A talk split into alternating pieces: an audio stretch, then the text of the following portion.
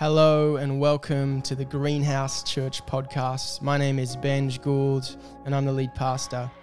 We are all about creating an environment where anyone can follow the way of Jesus. So we hope that this teaching helps you on your way.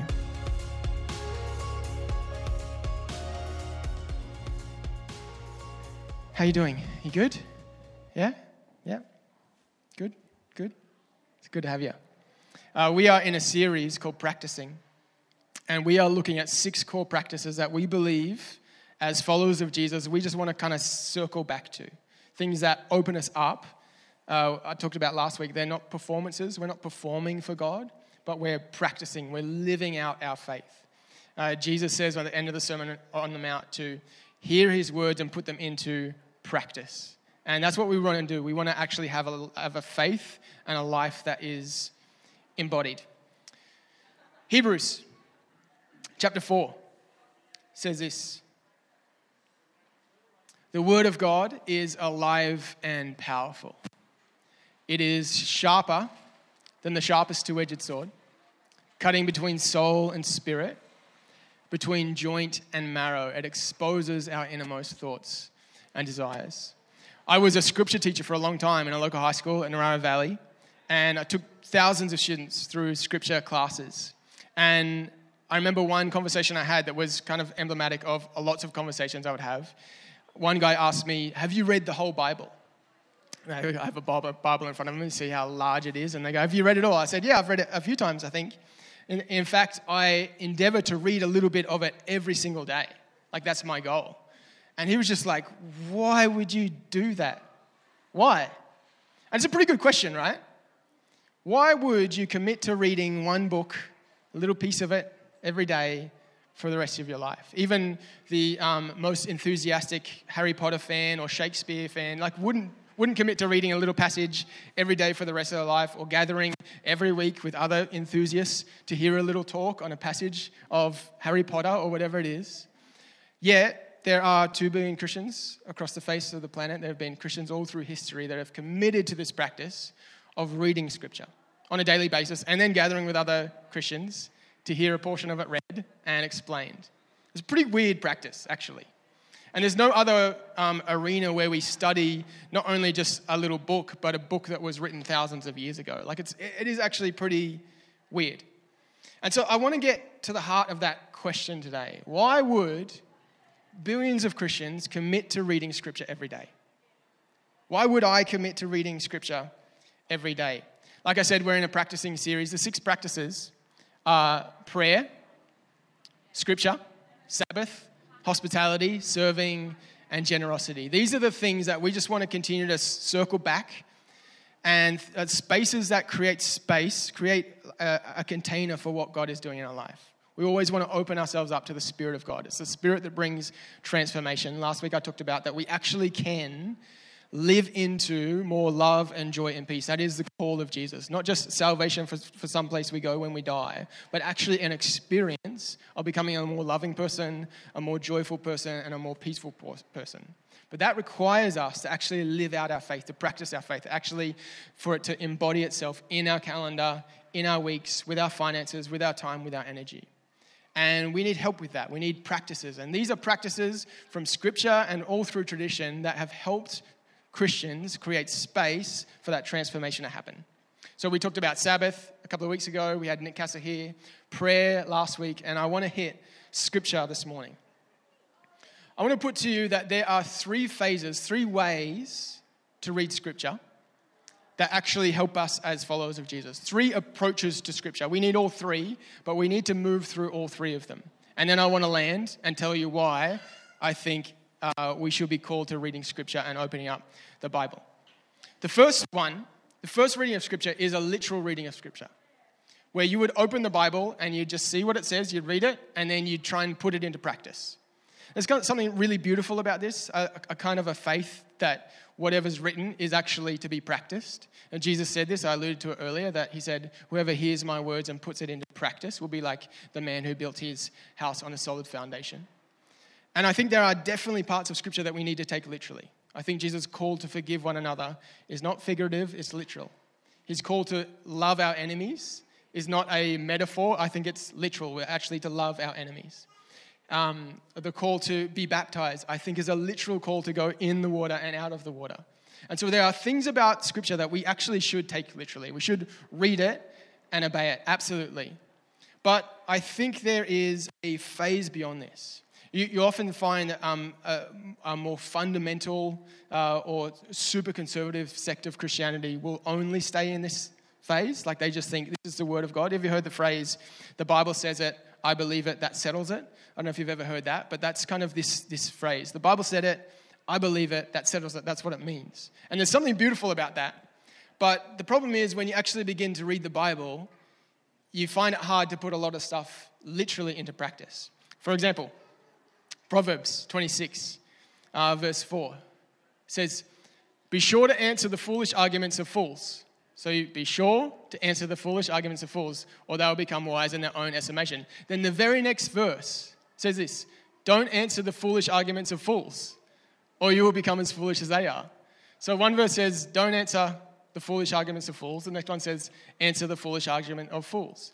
Which one is it? If you're trying to read the Bible and just put it into practice, which one do you do? What do you do in that circumstance? Or what about this verse, Mark chapter 16? It says this They will be able to handle snakes with safety, and if they drink anything poisonous, it won't hurt them.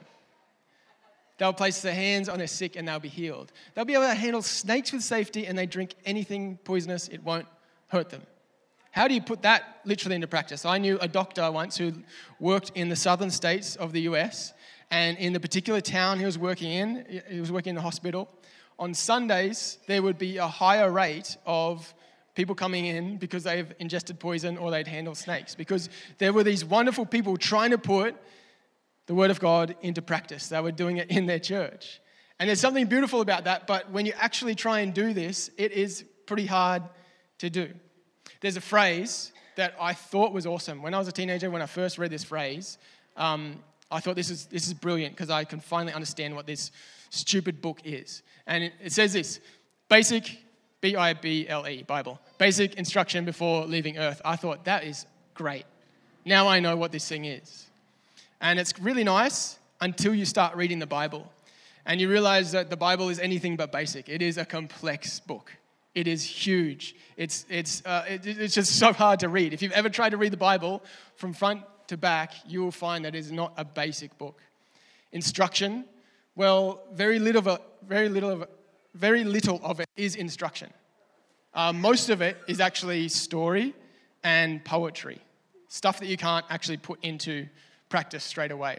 And this is the, the part that I, I hate the most. Before leaving Earth, this I think is one of the great um, blemishes on evangelical theology is that we think, or people have historically thought, that Christianity is about a ticket into heaven. Jesus is my ticket into heaven to get out of this place.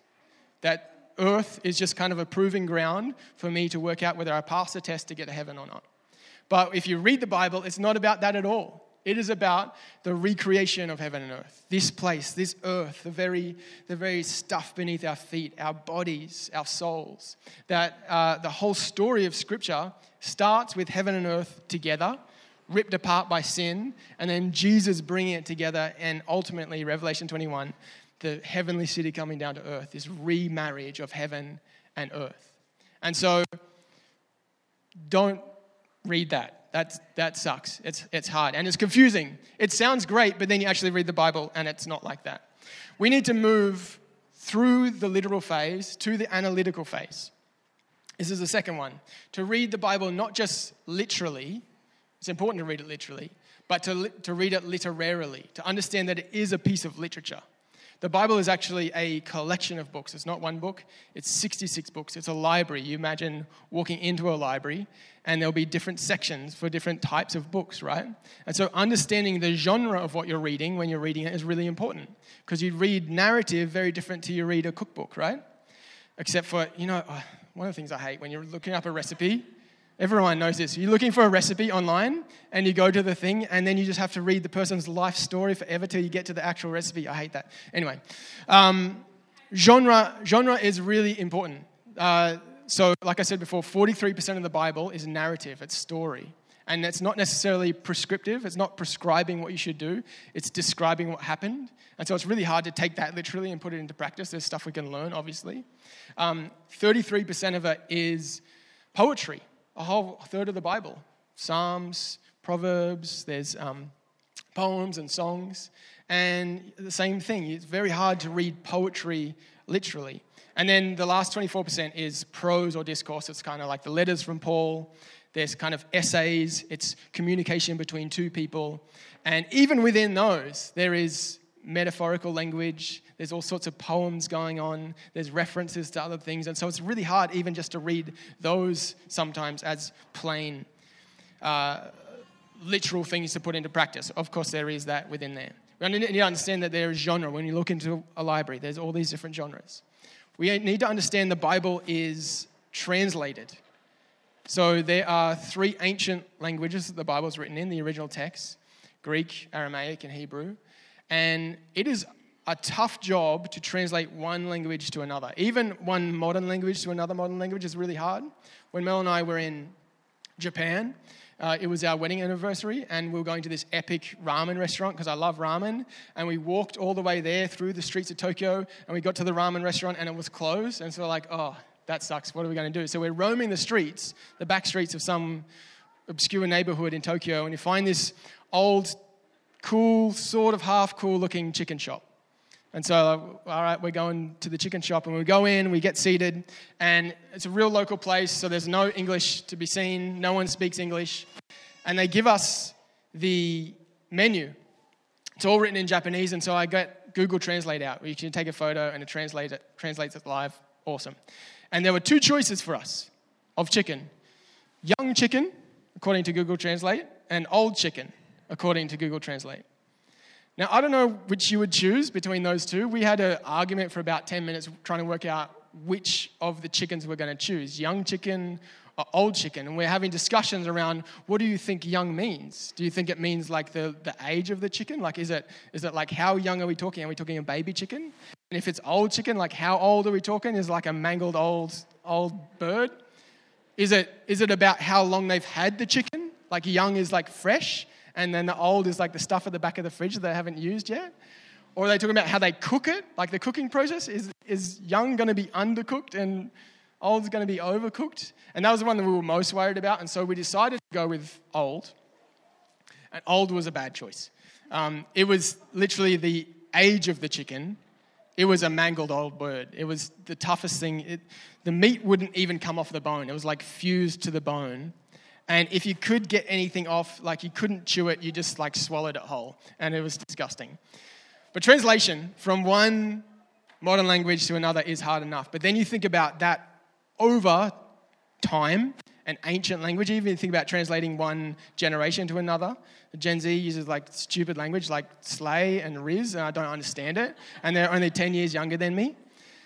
And then you think about how words change over time right? So if in the 1950s, if someone said he's sick, you would think that person is sick, right? But then in the 1990s or early 2000s, if you said he's sick, like he's awesome. And so it's the same phrase, but it means a different thing. It takes on a very different meaning. And so you see that when we're translating this ancient old language written in a different, different era, different time, it's really hard to translate. And that's why we have so many different Bible translations, right? If you see, if you go to a bookstore or whatever, there are just so many different translations to choose from because there's all these people working at trying to get to the heart of the original language and put it into modern text. And, as, and we know that, that even language changes over time, and so it has to be updated. And so it's really hard. It's really hard. It's a, and we're so grateful that we have so many people working on that across the world. There are three kind of main streams of translations, if you kind of ever get confused about this. So the ESV and the New King James, those sort of texts fit in a literal translation. And what they're trying to do is take a word and they're trying to find the closest English equivalent, right? They're just trying to translate it as literally as possible, and um, which is great. And then they'll translate it all, and then they'll try and make a sentence structure out of that, right? It's a little bit more complicated than that, but they're trying to be as literal as possible. Then there's the dynamic equivalent. That's kind of the middle one and they try and take a thought, an idea, a sentence, and translate the whole sentence. So it's less going word for word and trying to understand the thought of the sentence and translate it. And then you have a paraphrase, which is just taking the whole idea, and they're trying to they're trying to recapture the kind of poetic beauty of the original language. You think about rhyme or structure that doesn't really translate from one language to another really easy. If you're rhyming in a different language, obviously it's not going to rhyme in English. And so they're trying to recreate that kind of poetic beauty of the original text. And all of those are helpful. Some people want to tell you that some are bad and some are good. They're all helpful. It's good for us to read from every stream. Um, and so that's, that's that. If you ever get confused about Bible verses, that's Bible translations, that's it. So, uh, understanding genre, walking into the library, understanding that these are ancient texts, um, languages that aren't around today anymore. We have, have modern versions of those languages. And the other one is context. There is always context in which the Bible is written into. There's a historical context of what was going on in the country at the time, what's the political context, what's coming, going on with the neighboring countries, who wrote it, who was it written to, was there any other communication going on? Um, context can drastically change the meaning of something. And then there's the context within the Bible. What, how does this piece of scripture, how does this story fit in with the whole arc of the 66 books of the Bible? So you understand that it is actually really complex. It's really quite hard to read the Bible. There's all these things at play, all these tools that we have to learn and grow. And the best thing is that we don't have to do that alone. We actually get to do it in community. And that's why it's awesome to read the Bible together. We got our Bible plan starting tomorrow, another one. Um, we're going through Luke and Acts. You can sign up in the QR code. And on the YouVersion app, we go through and people comment every day. And you go, oh man, that person saw that in that text, and that person saw that. And someone's asking a question about this. It's good to read it together. We also get the advantage of having community across the globe, all different scholars and teachers and pastors. There's a thing called the Bible Project, which I highly recommend. They do like little YouTube videos and they do podcasts that explain different um, books of the Bible. And then we get the community of tradition. We can see how the church has read and interpreted these scriptures and used the kind of analytical approach all through history. How, is, how have different people read this text? And so when it comes to those hard passages and verses, we get the community of our local community of believers, the global, and then the tradition, which is a beautiful thing. But it is complex, it is hard. And um, I think the ultimate goal for us is to move through the literal, not to discard it, move through the analytical, not to discard it, but to continue to use that. But ultimately, where we want to get to is the mystical reading of the Bible. Now, people don't like the word mystical because it sounds magical, but it has a long Christian tradition. Christian mystics, they're called. And a Christian mystic is just someone who has an experience of God, someone who experiences God. I love Rich Villodas, he says this A mystic is someone who takes the radically available presence of God seriously. That the presence of God is available to you and you take that seriously. That actually I can hear from God, I can meet with God, I can experience the presence of Jesus. A mystic is someone who takes the radically available presence of God seriously. A mystic understands that we are more than just brains on sticks right? We don't just get stuck in the analytical, just trying to extract all the information, but we can actually experience the living God through Scripture. And that's kind of the end goal. If you are reading Scripture and you're not being reformed, reshaped, changed, challenged, then maybe there is a deeper step for you to take. Does that make sense? We have to move through. Hebrews 4:12, that scripture that we read at the start says the word of God is alive and powerful, sharper than the sharpest sword, cutting between joint and marrow, sounds painful, between soul and spirit, that also sounds painful, exposing our innermost thoughts and desires. Kind of sounds all painful, but it sounds like a scalpel, right? Cutting out the stuff that needs to be cut out, separating the things that need to be separated, creating space. The Word of God is powerful it can shape us and reform us. It's the same word that God spoke when He spoke creation into being. It formed mountains and Orion's belt and our prefrontal cortex. It's the same word that became flesh in John chapter 1 on Christmas Eve, on Christmas Day, as Jesus entered this world and put on flesh. It's the same word that speaks to us through scriptures, that Christians have formed and shaped and carried and stewarded for thousands of years. Words that have weight, and power. And if we let it, the Word of God can reshape us and reform us, can create space in us. And so the literal approach, again, not a bad approach, but it's, it's, uh, it asks this question. Literal asks, what does it say? What does the Bible say? What does this thing say? The analytical approach says, what does it mean? What's going on here? What's the context? What genre is it? How should I be reading this text? How does it fit in with the rest of the Bible? But the mystical approach is saying, what is he saying? What is God saying? And so it's easy to get stuck in the analytical and just go, oh, what does it mean? What is the, what is the original text? And that's all really good stuff. We, we don't want to ever discard that. But the goal is to understand what is the Word of God saying to us today. What is He speaking again to us? So, for example, you might take Genesis chapter 1, and you might read through a literal reading of, of Genesis chapter 1. Um, you can often get to the point where you go, man, the, it says there were six days that God created the world in. He must have created the world in six days. That must have been the exact way that He did it. And that's a very fine way to read the scriptures. But then you can move to the analytical approach. You can ask the question well, what genre is it? Well, we know from Hebrew that it's, it's actually poetry, the way that it's structured. There's stanzas and it uses the Hebrew alphabet in certain ways, and there's little links and things line up. It is like a very well crafted poem. We know that there is context with the neighboring countries around, that they all had their own creation narratives as well. And so this is kind of a response to those creation narratives. And then we can look at in the context of the rest of the Bible. And we can see that Genesis 1, we have this six day creation account. Genesis 2, if you read, there's a completely different creation account. There's no time at all. It's, a, it's another, it's the two creation accounts next to each other. People often forget that.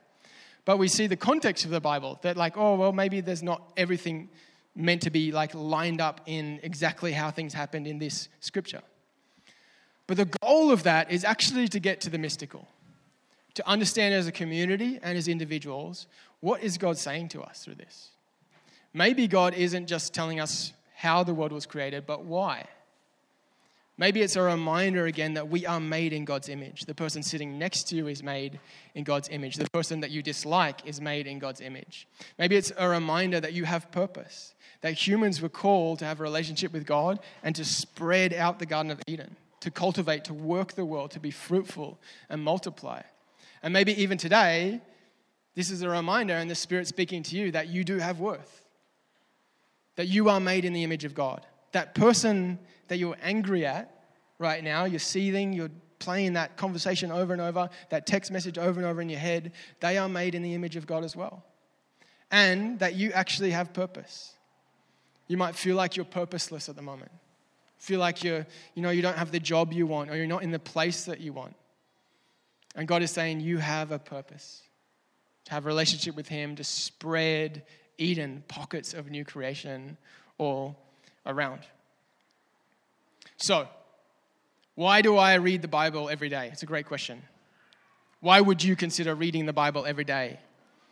Well, I read the Bible every day because I want to be a mystic. I want to take the radically available presence of God seriously. I want to believe that the God who spoke the Milky Way into creation can use Scripture to speak new life into me. That there is power to the Word of God there is a power to a word from Jesus that can reshape us and change the course of direction and bring us comfort and challenge, that can open us up, that can do surgery on our hearts and souls.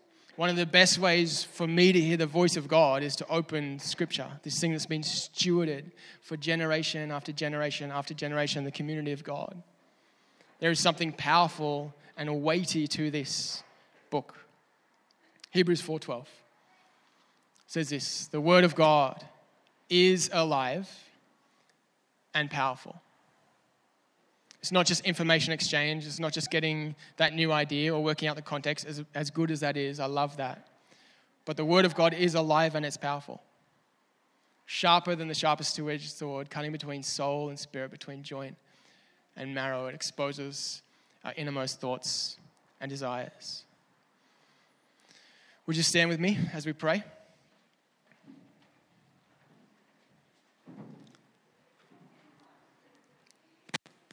Jesus, I thank you for your scriptures.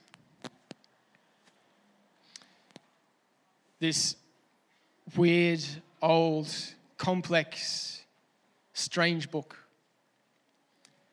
that has shaped civilizations, caused wars and ended wars.